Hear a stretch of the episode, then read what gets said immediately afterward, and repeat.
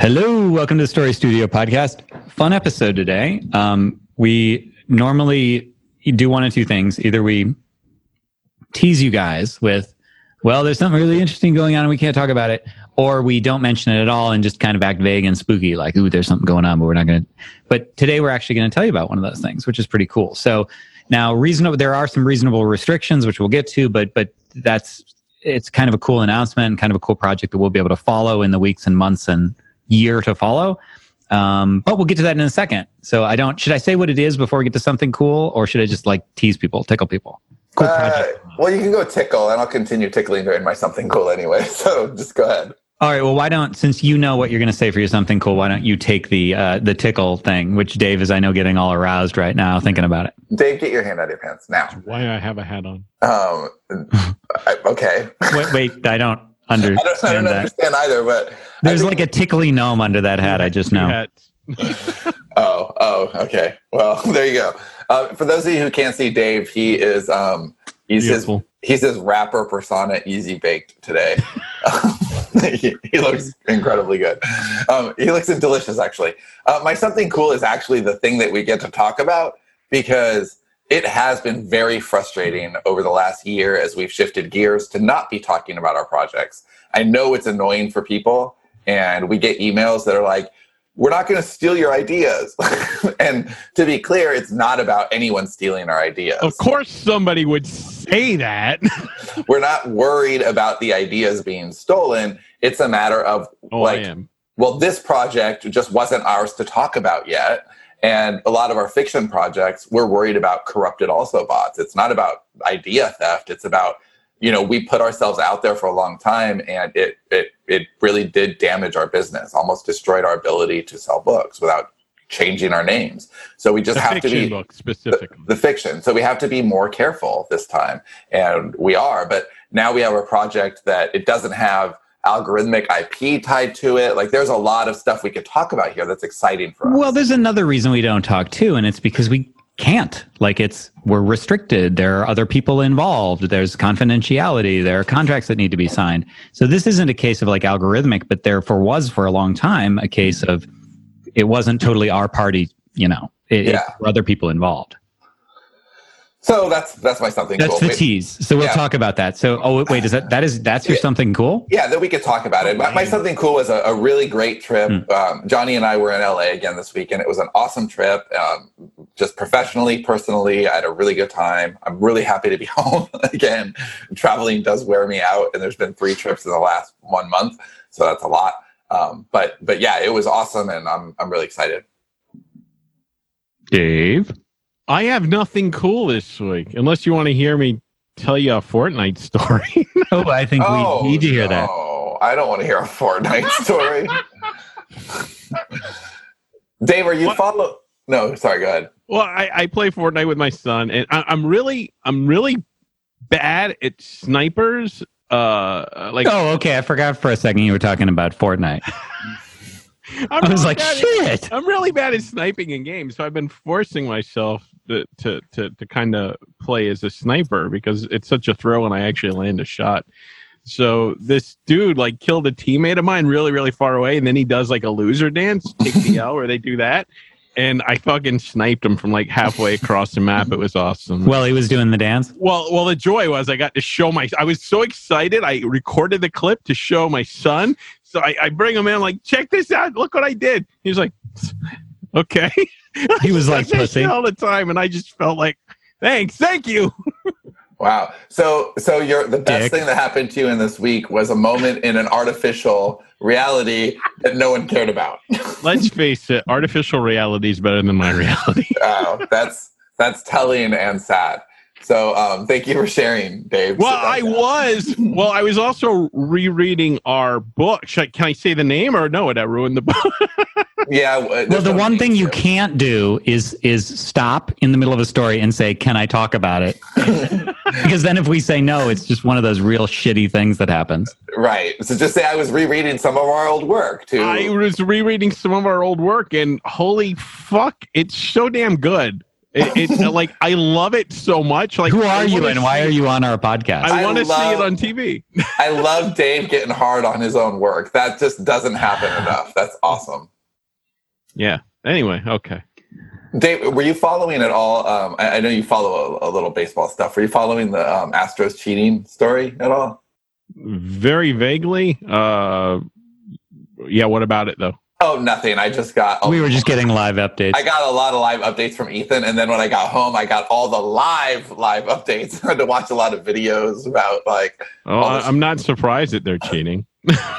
yeah. Uh, well, he's he's incensed because that was a really big World Series for him. He hated that the the Dodgers lost to the Astros, and now he found out they're cheating. He's like, I'm just so angry. so anyway, um, uh, yeah, Johnny, anything cool? Well, eh, my something cool is all wrapped up in what today's show topic is. So I know that that's a, a bit of a cheat, but it is the most dominant recent cool thing. So why don't we just go into that? Because um, because Yeah, may as well. and there's a lot to this. So um, I'll start at the, at the beginning. If like, can I start at the beginning? Beginning. We haven't told the story before, right? I, we've never told this story. Um, you can Okay, start so- wherever you want. Right. So I I feel that there's a lot of lessons here because um, if for anybody who went to the last Smarter Artist Summit, and I do mean the last is in the previous, but also the last because there isn't another Smarter Artist Summit now. It's Story Shops doing their summit.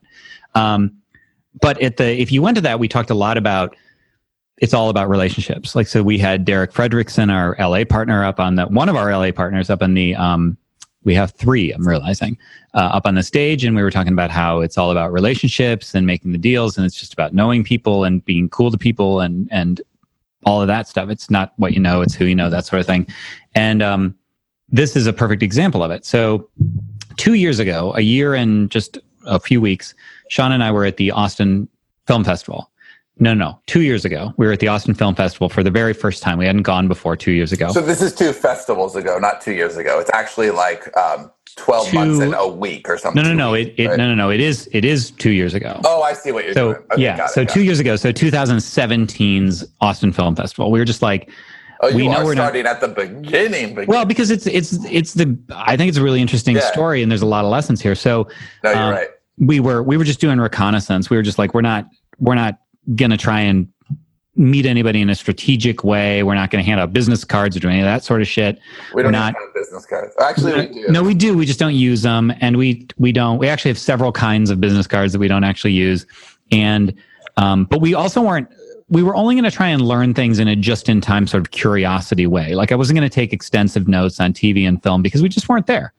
But we did see. Um, we there was a very like very very intro panel was which was like how to work the conference, which was like a pre-panel panel for newbies. But then the very first real panel we went to was, I think it was on like alternate ways to be known or something. Do you remember what the topic was, Sean? It was something yeah, like it was like breaking in by being yourself or something that isn't quite that dumb, but that was right breaking in and you have a room full of you know a, hundred people shoved into a little room of writers who are just desperate to break in and and so we were watching and there was one guy on the panel and um, i remembered him because he had kind of an unusual name his name was john o j-o-n-o and i was um, and and but he said some really cool things he had this story about going to and i can say this publicly because he said it publicly um, about he was working for um, working with somebody at glee i don't remember what his capacity was I on the was show Glee, A, a PA at the time. I mean, this is a real entry level stuff. which is like a step above a janitor, pretty much. Like a PA is a gopher, go get my coffee, production assistant. So, um, but he he went into his boss's office, and the spreadsheet was open for the invite list for the Golden Globes. and by so- went into his boss's office, he sneaked into his boss's office. Sneaked into his boss's office, and um, so what? What does any like self-respecting peon, let's face it, do when they run across something like the Golden Globes invite list on your boss's office you sneaked That into? you're not supposed to be in, right? So what do you do? Well, you of course add yourself to the invite list, but also plus one, which is the real kind of middle finger of the whole thing. He didn't just add himself; it was himself and a friend. And so that's how they went to the Golden Globes. And he told this story and some other stuff. And Sean and I were sitting back and we, we were like whispering back and forth. And we were saying, we should have this guy on the podcast. Like he's a hustler. He's interesting. But he was, we had gotten in kind of late. We were toward the back of the room. They're way at the front of the room. And of course, a panel gets mobbed when they let out. So we were, well, like, well, maybe we'll run into him later and we can talk to him and strike up a conversation because he feels like our people. Well, fast forward through the, the entire conference, that never happened. And we weren't going to go like stalk somebody, but we didn't run into him. So that just never happened. Now, now one year later, so a year ago and um, a few weeks today, um, so 2018 Austin Film Festival, we went again and we're um, in the badge line, picking up our badges. And um, I look over and in the next line, so I'm standing in the you know the end of the alphabet line, and I look over into the middle of the alphabet line, and uh, I don't know in front of Sean, just behind Sean. I was like, "Hey, I think that's that guy, that Jono guy." And he's like, "How would you even know that? Like we were way at the back of the room, we didn't even talk to him." And I said, "I don't know. He looks really familiar because that just seems to be something I'm pretty good at." And um, he left and he got his badge and I said, okay, but if we run across him, I'm going to talk to him again because I'm pretty sure that's the guy. And so we went to the Driskill bar area and we were just sitting around, like just hanging out, not being part of the conference. And the dude walks by. So I kind of raised my hand. I flagged him down and I said, Hey, is your name Jono? And he goes, Yes. And I said, Did you do a panel a year ago on whatever? Yes. Just wanted to let you know that we thought it was great. And he kind of did, did the thing where we were sitting down and he was standing up and he was just being polite and we talked to him well we run a story story studio all this. And then it, there was some point where he he got interested enough to sit down and stop being polite and actually start engaging with us. And so throughout the, the festival a few times like we talked to him for i don't know an hour hour and a half that time and we talked to him the next day and the next day. Then on sunday we were like we've done enough austin film festival. There's no reason for us to go back in and, uh, but we already had scheduled to meet another friend of ours that we had already booked. He just happened to be in town during the film festival. He wasn't even going to the festival. So he said, well, shit, I don't even really want to go. It's Sunday. I've done enough, but we have to go. So we did. We hung out with, um, with, it was Danny, our friend Danny. And then, um, we were like, let's just take one final lap and go home. And we made this one final lap and we ran into Jono again and we built rapport with him over time. Like we i think we had some coffee and stuff and he he dug our vibe. And so we just launched into like our most absurd stories at this point. And sean started telling him about he had just gone to a mastermind and met this guy named jesse cole who owns this minor league base below minor league baseball team like f league whatever that the bottom tier is called the savannah bananas. And he's this crazy guy. He wears a yellow tuxedo complete with hat and yellow shoes every day he travels or is at home in Savannah. And um, he does all these ridiculous things, which we'll get to in a minute. And Jono thought this was hilarious. And he goes, Wait, this is a sitcom. We said, I know. And he goes, No, no, no. It's literally a sitcom. And then through some stuff that we'll talk about here, because I've had the mic for a long time, this past weekend, there was, it basically is going to be a sitcom now, like 99% or whatever. I don't know what the statistics are, but um, there was a big event that we'll talk about during this show, and then we'll have these guys on later. Where the bottom line is that we, it looks like we have a sitcom going to production that we are part of, not major writers on, but creators of, I would say. yeah, I, I, love everything about this story. So there's there's a couple of really cool little details here um, that kind of tie into the overall lessons too. So um, the yeah, Johnny's right. The, the, the big takeaway here is that it looks like we're going to have um, probably this time next year we'll be streaming uh, our show. Like the first thing that Sterling and Stone had anything to do with. There's a lot of traction on it, and um, we were. And to be clear, we can't really say where we think it will air because there are many options, and because that's the one thing we can't really share. Yes, but um, but they're big places. Yeah, but right, and there's enough interest from enough places that Pornhub. It, there it is. Um, it seems. I mean, all basically Hollywood is bullshit until it's not. That's just the way it works. Um, but with the number of um, people that are interested and the level of interest, um, it seems God. It just seems impossible that nothing will happen. So, a couple of other cool elements to this story is Johnny and I went to the film festival Thursday, Friday, and Saturday, and then we were we were just kind of done. Like there wasn't a lot more to do. There weren't any panels on Sunday that we were super excited to see. And we're both family men. Like we wanted to be home with our families on Sunday. And so we, oh wow, I really, really, really am sad for all the people who didn't just see Dave's face. Um, so yes, we we wanted to be with our family on that Sunday, and we would not have gone downtown. Um, but the only reason we were downtown is because our friend um, uh, Danny Iny was in town, uh, happened to be at the Driskill and he wanted to talk business with um, Johnny and I, which he does when he's in town about once a year. And so we were only downtown to have like a morning walk and talk with Danny. Um, it had nothing to do with being at the um, at the festival itself, but it, it's all about relationships. This story is about relationships in so many different ways. So we were there because of our relationship with Danny. And then before we're about to leave, we decide we should take one more like walk around the Driskill, see if there's anybody else we have a relationship with or want a relationship with that we should talk to. And that's when we saw Jono for that last time.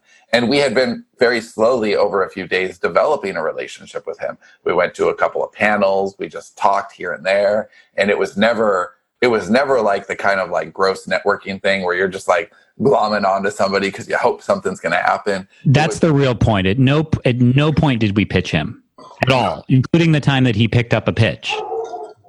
right, right. It was all just funny conversation. And when we were talking, Savannah Bananas was not a, a, a pitch to Jono at all. Uh, in fact, we were talking about how we were only there to uh, talk to Danny and how Danny was a part of this group. Um, and that how amazing this group was, which is where I had met Jesse because it's this really highly curated experience. And they, um, I didn't meet, I didn't know Jesse before that dinner. Um, uh, Jesse is the Jesse Cole is his name, and he owns the Savannah Bananas. And I was at the same table as him um, for this curated dinner. There were six of us, and he was just telling these wild stories. So the one that we told Jono that like had first you know sparked his interest was about uh, so Jesse right it's a really really really shitty baseball team and he he basically figured the way to do it was to turn it into a circus and what's the quote Johnny um, so, and this is this is a little bit of like nesting loops and stuff, but but Jesse's story with the Savannah Bananas, which you can Google for, like they're very newsworthy. They're all over the place. Um, and it's it's entertaining reading too. Is that they basically picked up a um, a failing baseball team, and um, I think they tried to run it as a baseball team for a little while, if I remember right, and it just wasn't working. And so Jesse decided that he was going to go entertainment first, which is a big theme with Jesse, and. Um, we'll talk about what the bananas do and stuff, but he said we can no longer be a baseball team. We have to be a circus, and maybe a baseball game will break out. All right. And so that's I very like that. yeah, there's very much the aesthetic. Like and he Jesse, repeated it in person this this this week. He said he said we're a circus with nine intermissions for the innings. right. And and it's just it's this is a when he bought it you know it's a 4500 person stadium. They were lucky to get a few hundred people at the games. Now they're sold out for years uh, you know ahead of time. It's it's something the families go to. It's just this crazy crazy thing in savannah.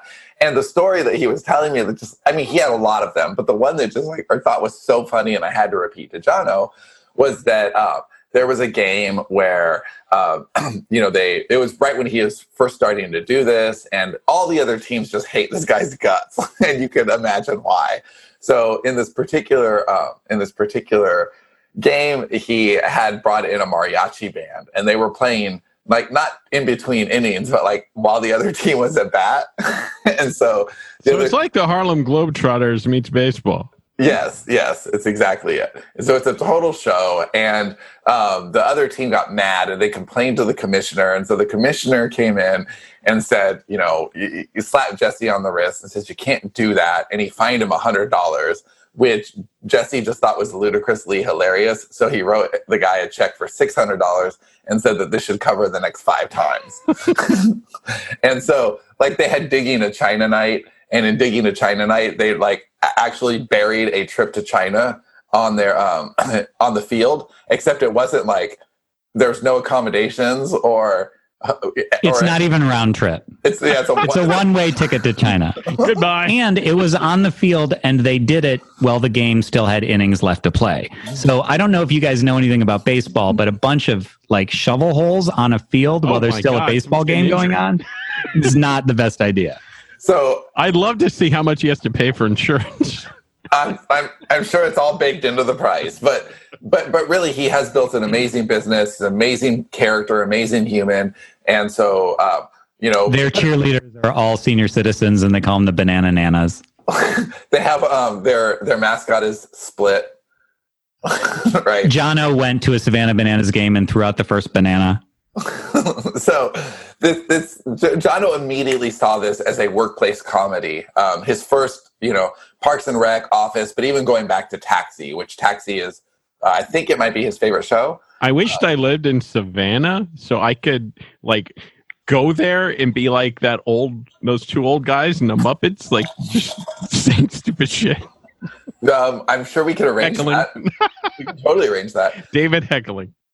So, uh, so, um, it, so Jono was just like, yeah, this sounds like a show, but I mean, look, there's a thing called conference talk, and this very clearly felt like conference talk. We're talking about this amazing sitcom, and yeah, it's going to happen. And sure, Johnny and I drove home and thought, wouldn't that be cool if this was really happened and it was really a sitcom?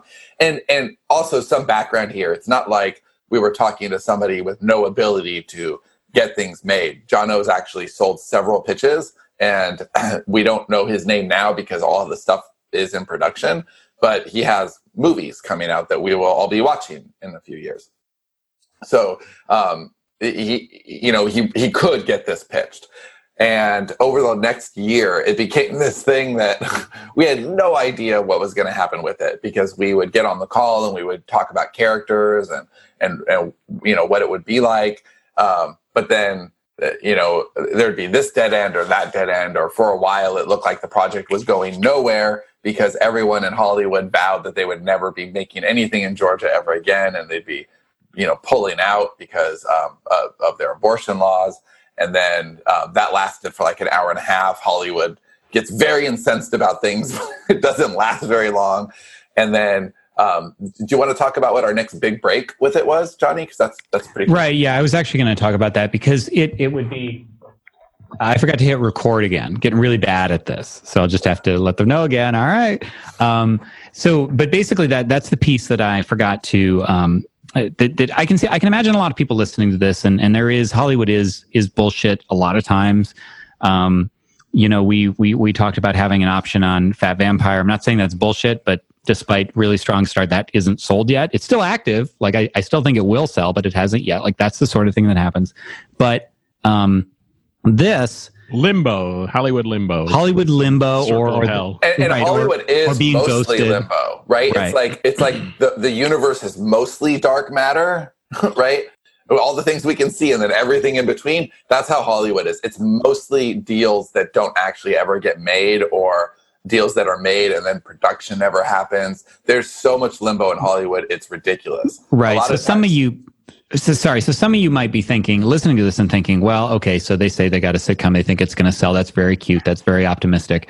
And some of you may even have had uh, deals. Like we know that some people in our audience have been approached about, oh, they want to make this into a movie. So it'd be really easy to be like, well, who knows? The reason that we're so confident is because of the piece that we haven't told you guys yet, which is you can look this up. Um, Imagine Entertainment, which is Ron Howard and Brian Grazer's company, um, does a uh, like a a little incubator, a little little IP incubator, and this is the third year they've done it. Um, it's called Imagine Impact because it's Imagine Entertainment, and the Imagine Impact program is this kind of highly prestigious IP incubator, uh, like such that people pay a lot of attention because it has the pedigree of Imagine, and it's very highly selective, curated, um, professionally shaped content, which we can talk about in a second. Um, so, for instance, it's uh, a, I think they had 4,500 applications to that to that that program this year. Um, they ended up having selecting 17. So it's you know like a very small percentage that actually get in. And Savannah Bananas, from our understanding, was sort of considered the unanimous favorite even going in. Um, it was an eight week program, and they just had uh, their pitches. And after the pitches, then the room is filled with, you know, the presidents of the streaming services and, you know, high ranking representatives from the networks. And so like, you know, Hulu and Disney Plus and Netflix and ABC, NBC and whoever else, like they're all in that room.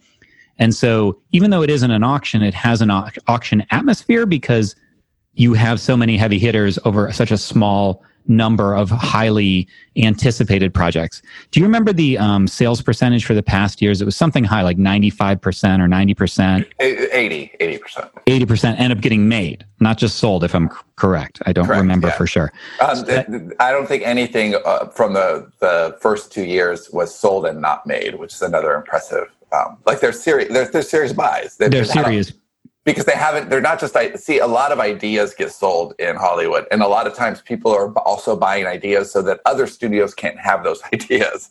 Like it's right putting your foot too. in the door is is cheap for these people. Right. And um, put yourself in the shoes of a netflix or a disney plus or something like that and you're looking for content you know we as creators it's easy to be like it's really hard to get seen. There's a there's just a deluge an avalanche of people. I mean literally when we were at dinner um, our waiter was a singer trying to break in. Like that's every every waiter and shop clerk in LA has a project and a screenplay or something that they're trying to do. So if you put your shoes in, if you put yourself in the shoes of, like I said, like Netflix or somebody who's trying to acquire content, that's actually a super hard side of the coin too, because there is so much stuff out there. It's like going into the um, the worst parts of the KDP Select uh, Unlimited dumpster fire and trying to find your next great read. Like it's in there somewhere, but there's also a lot of shit. So going to this kind of curated experience, like I don't remember who their speakers were this year, but if you go to the website, like JJ Abrams and Paul Feig, and like these are people who who go to this and, and are like speakers and they call them shapers, um, who you know help work one on one in a mentorship role with everybody. So because of the pedigree, they do want to kind of jump on this. So from what we're understanding, it went off very well. We got a few very big nibbles, which um, again we can't share. There was a lot of interest, and I I guess we're understanding that over the next two months or so, everything kind of shakes out, and we'll they'll basically be deciding which offer to take. Right, and then there'll probably be rewrites after that. For those of you who are just like curious about the process, um, after a deal is struck, there's like no matter who buys it, it's there, it's impossible. Well, not impossible, but highly, highly, highly improbable that they'll be like, that is exactly what we were looking for. No changes. we'll right. take it as is. They'll have notes. They'll want to change it. They'll want to shape it to their audience and, and whatever. Um, but the, the script as is is super, super strong. It's funny. It has like really great emotional moments um, you know what? Like, we should probably wait for the actual kind of hook for the the show for when Jono's a guest because he should tell you that. Um, it was really his. He developed that. Like, we helped with some of the characters. We helped with a lot of stuff, but this is really his show. He's he will be the showrunner. He will be taking care of all of this, and um, uh, and he did. He he came up with a very very cool hook um, because the if you think about your protagonist you you need to uh, identify as the as the as the viewer, right?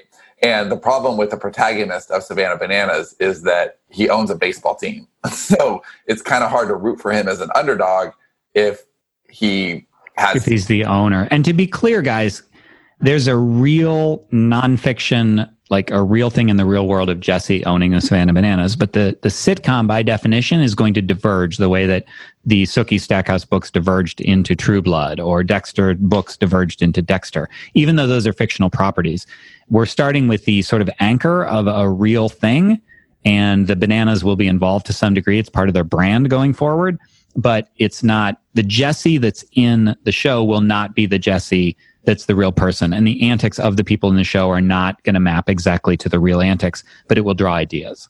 Right. I mean, r- really at all, because they're they're just very different. And um, I mean, you see that just in the pilot. So the Jesse in the in in real life obviously knows a lot about baseball is very interested Did, in didn't he have a almost have a baseball career wasn't he injured and couldn't make it or doesn't he have that story yeah so baseball was part of his life but um, but for this uh, like the the, the, Jesse in the Savannah Banana sitcom doesn't even know about baseball. So like one of my favorite lines in the script has um, you know somebody asking him, well, who won the World Series last year? And he says America, right? so um, it, it's pretty funny how little he actually knows about baseball in, in the sitcom. So they're very different people, but there's some common DNA there with both the team and and Jesse. Um, but the, the point is that it, it's really interesting how much development there was and will continue to be And even if it gets, or when it gets bought, um, there will probably be a three month period of rewrites, and then we'll go into production early next summer. And it looks like it would be in the fall is when we would be watching it under yeah, so, ideal time. Yeah, so a year from now, we may be watching this on on TV. Now, um, I do think there's a lot of lessons to this story, so I want to kind of delve in. And, and again, we'd like to have Jesse and Jono on. So with Jono, we can talk kind of story and the the process of developing the property, and with Jesse, we can talk about t-shirt cannons. Like he's he's a live wire. Like you'll see, Jesse's amazing.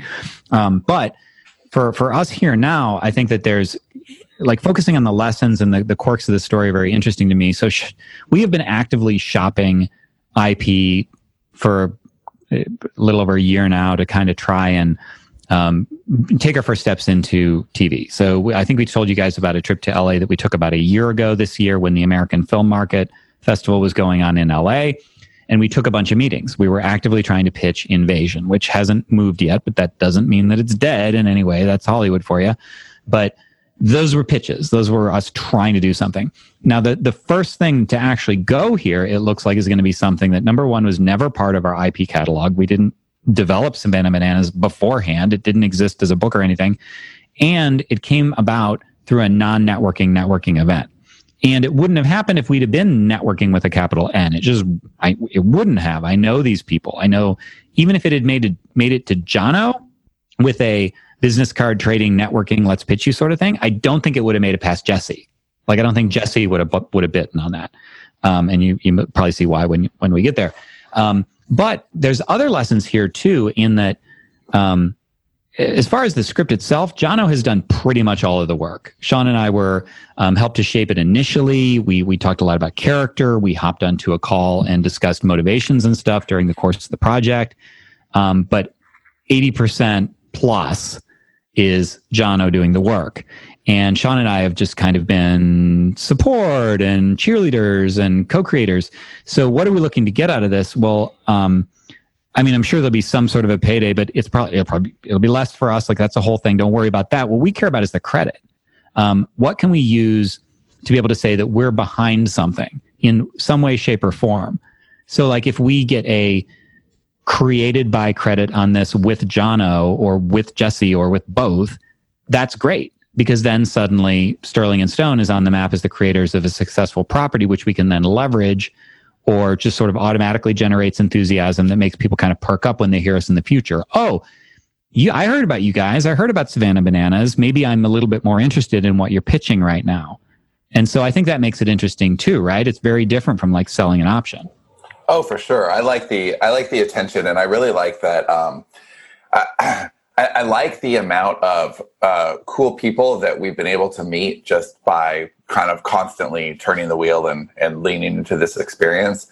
So, for example, um, you know, not all these shows uh, with uh, through the impact program will get picked up, um, but even even within the ones that do, Jono's basically like, yeah, I know some of the best writers around now. So if you think about the filtering process to to go from forty five hundred um, entries to 17 right? Like that's a really great room and you spend two months with these people every day.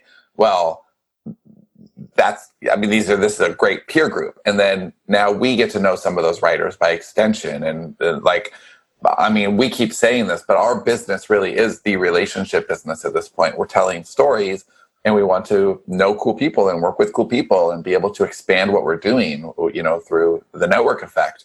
And uh, i really appreciate that um, you know i mean there's the direct effect like we might you know be able to go to la and sit with imagine ourselves because we have this connection.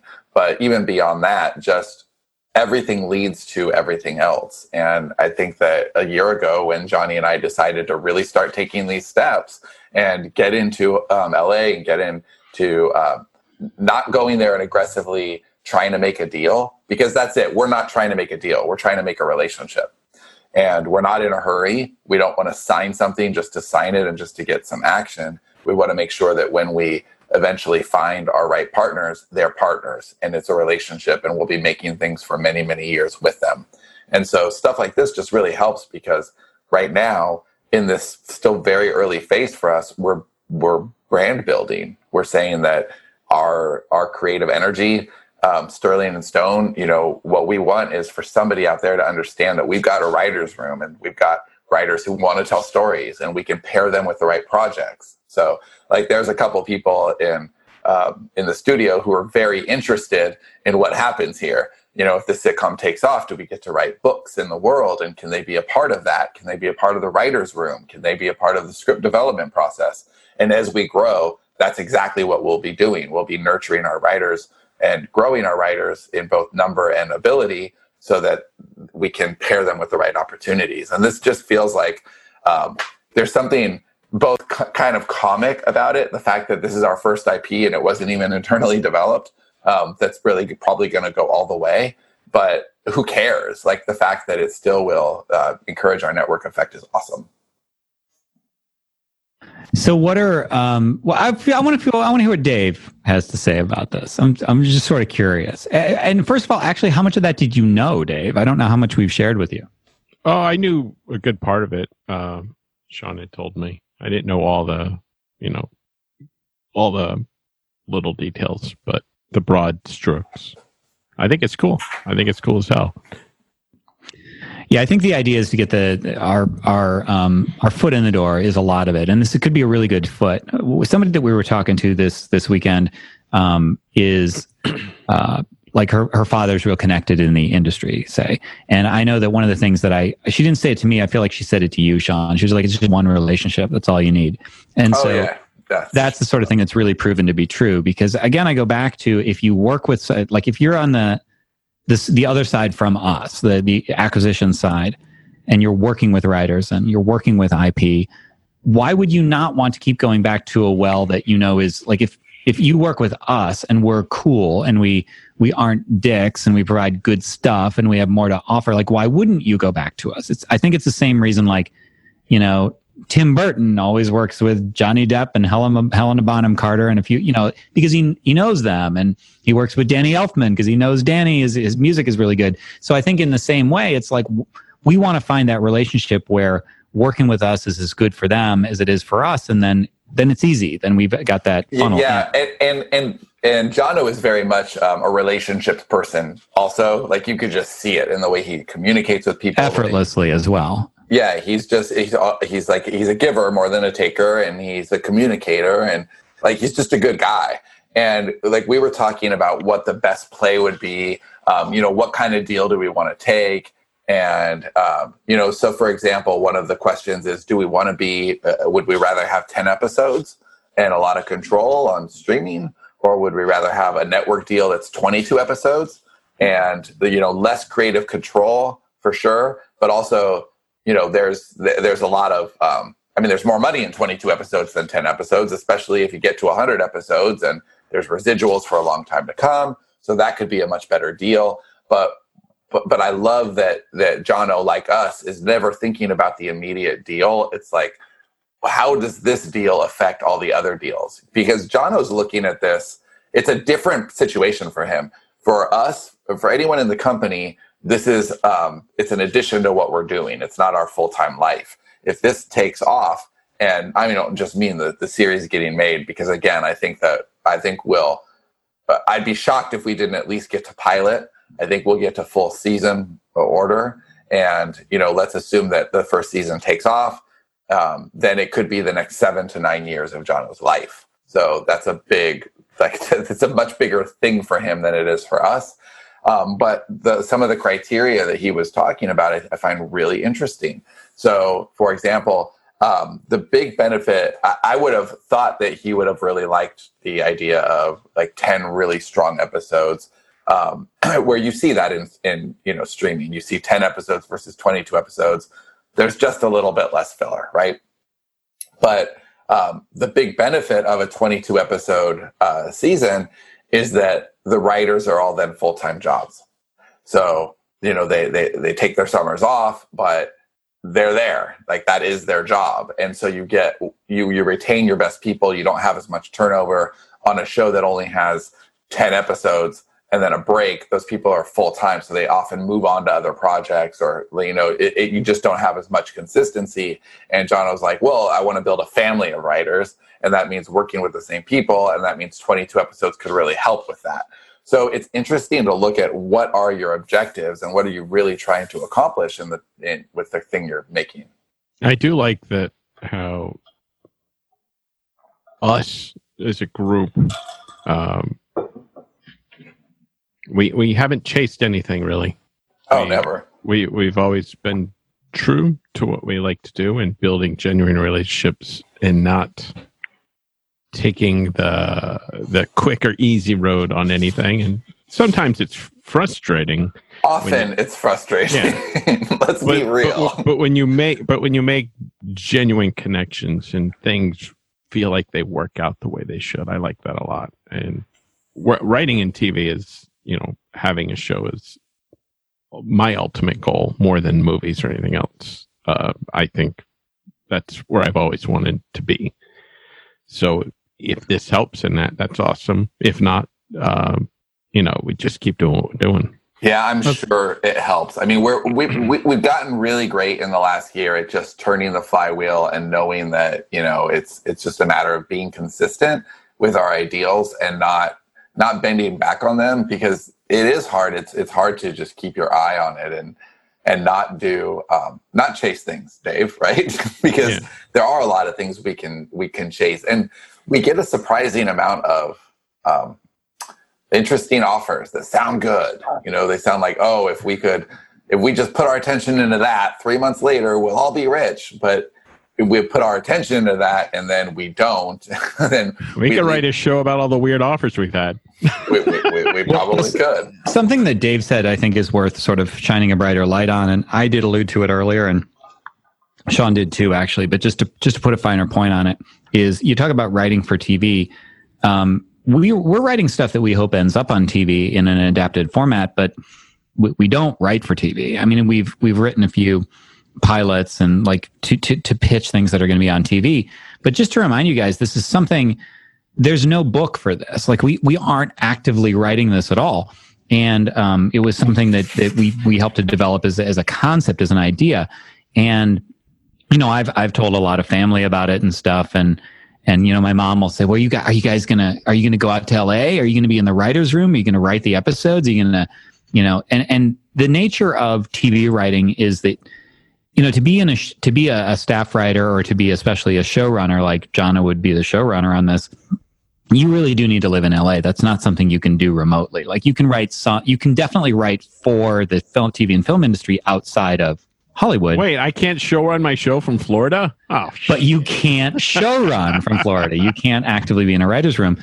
So, uh, you know, I don't know. The situation is going to kind of dictate like whatever really ends up happening, maybe different from sort of what we've predicted. But so far it's it's sort of looked like you know Jono will assemble a writers room and it does sound like we sort of have an open invitation to kind of show up and kick ideas around or something. I could see if we really really got into it and if like union laws don't forbid it i i could maybe see like hey let's come in and we'll you know try to lead write an episode. I don't know. I mean that might just be stupid and obtrusive but the point is we aren't going to be in that room day to day. You all move to LA once I get to Austin. I'm gonna fucking kill you. I don't want to live in LA. Sean yeah. basically has lived in LA. Yeah, I've lived in LA. Um, I, I, I, I don't. I, I think that we should have a place in LA at some point. You know, like we'll probably do enough business down there to make it. You know, yes, I think that we'll spend a lot of time there, but it doesn't feel like home base to me anymore. It feels like I feel like more of a tourist than a citizen. So this is just one more example of of collaboration. I mean, so when we originally got the when I say we, I mean I mean Jono originally um, got the lead on the Imagine Impact thing. Um, he he's he he called us kind of a little sheepish, and he was like, "Guys, I I don't really know how to say this, but he said they will allow up to two creators for any project, not three. So he was going to be one of them, obviously." And then he was like, I'm going to have to Sophie's choice between the two of you guys. Sean, either you can come do this eight week program or Johnny, you can come do it, but not both. And we were like, oh, well, that's, thank you for being concerned. Thank you for, you know, not being a little sheepish about telling us this. That's very sweet. But neither of us can do it. It's just not practical or sensible for us to move, you know, to LA for two months and and stop turning the flywheel on everything that we've been doing to go and do this, even though it's an amazing opportunity. As a matter of fact, that's one of the things. If you look at back at our decision to step away from Story Shop, we told the story of like some great opportunities that we've said no to. And then we turned around and said, well, we can't keep putting energy into Story Shop if we're making decisions against things that are much more aligned, like Imagine Impact. Um, but that does mean that we're basically Jono is is working as a partner and a proxy sort of. You know, he is our LA wing on this and he's doing most of the work. So he should get the lion's share of the reward and attention and accolades and all that stuff. Um, but we just we just want enough of a connection to be able to use the connections that come from this and the natural sort of snowball effect. But um, but also, like I said, once we have a credit and we basically have an IMDb listing, and you know it'll say you know us as creators or whatever the credit is for um, savannah bananas then suddenly we're much more interesting to look at because we have that credit. So that's our why on this. And i think that that's important because if our why was like maximum money or to show run a tv show like that would be a very different way we'd approach it yeah and also it, it's this goes a little bit to you know jono deciding whether he wanted to network with 22 episodes or um, something else with 10 episodes and how much you know creative control versus the right writers room and all of that. Like there's so many things to kind of decide how do i how do i prioritize this? But um, for us we need to always take a, a back seat here for this particular project now we'll have projects in the future i'm sure where we're in the driver's seat and what we need to do what's best for us and our company and our writers and all of that but what's best for this particular thing is like we're just not important. We're we're third um, by design. We're third.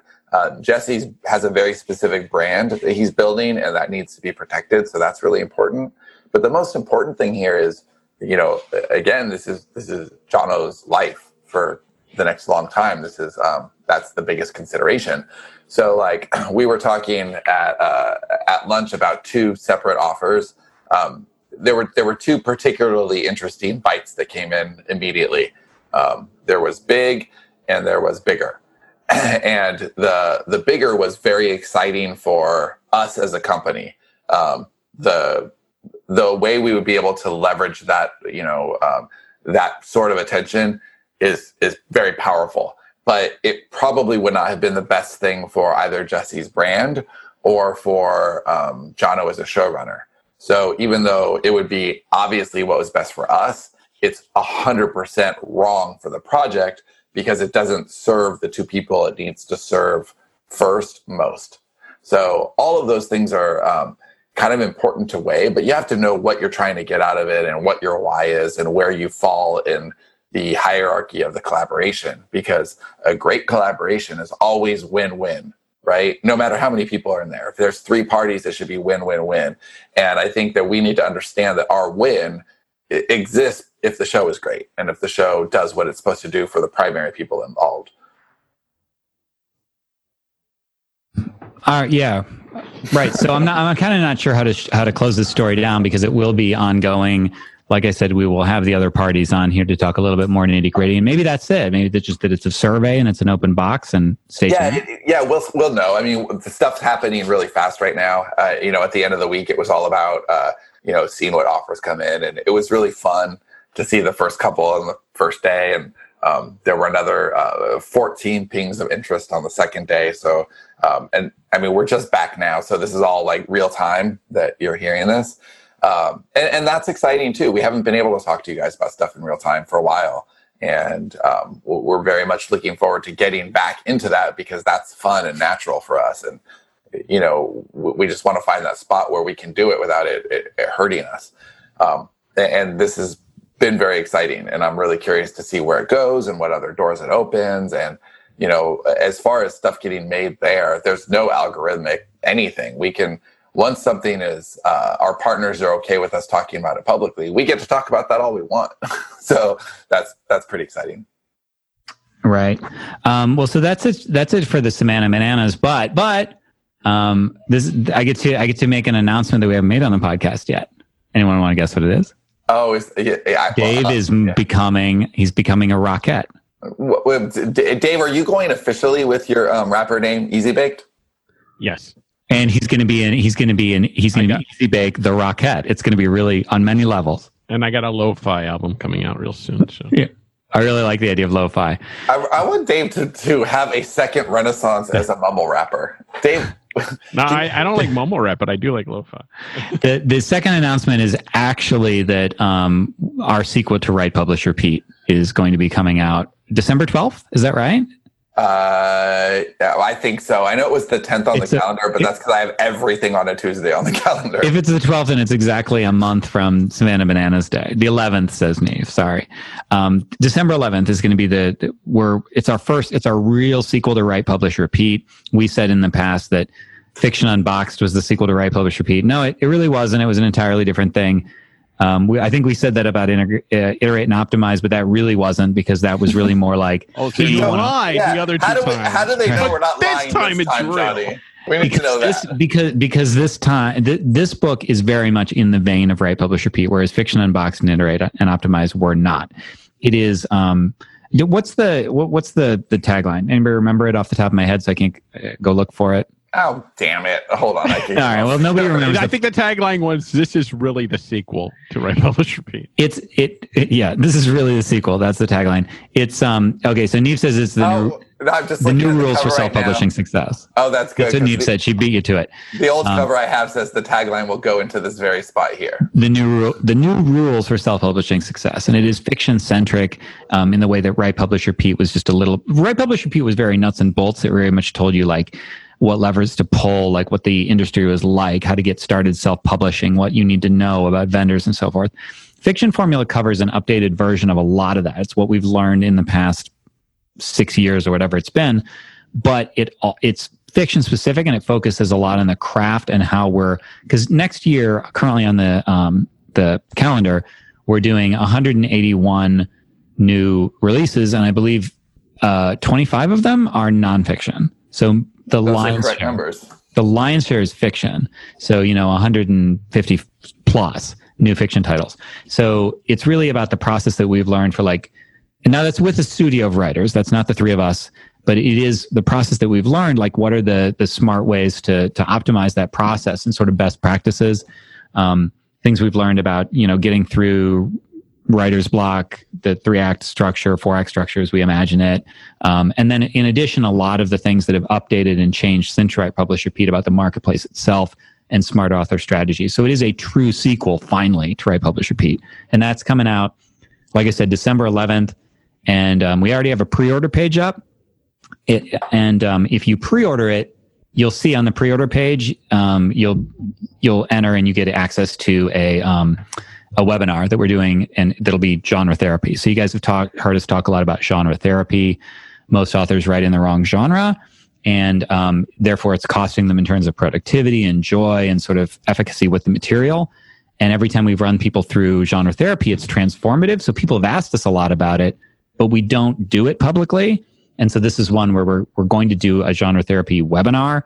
And um, you get that if you pre-order the fiction formula. So that's our way of sweetening the pot. And you can get that at sterlingandstone.net slash the fiction formula. Sterlingandstone.net slash the fiction formula.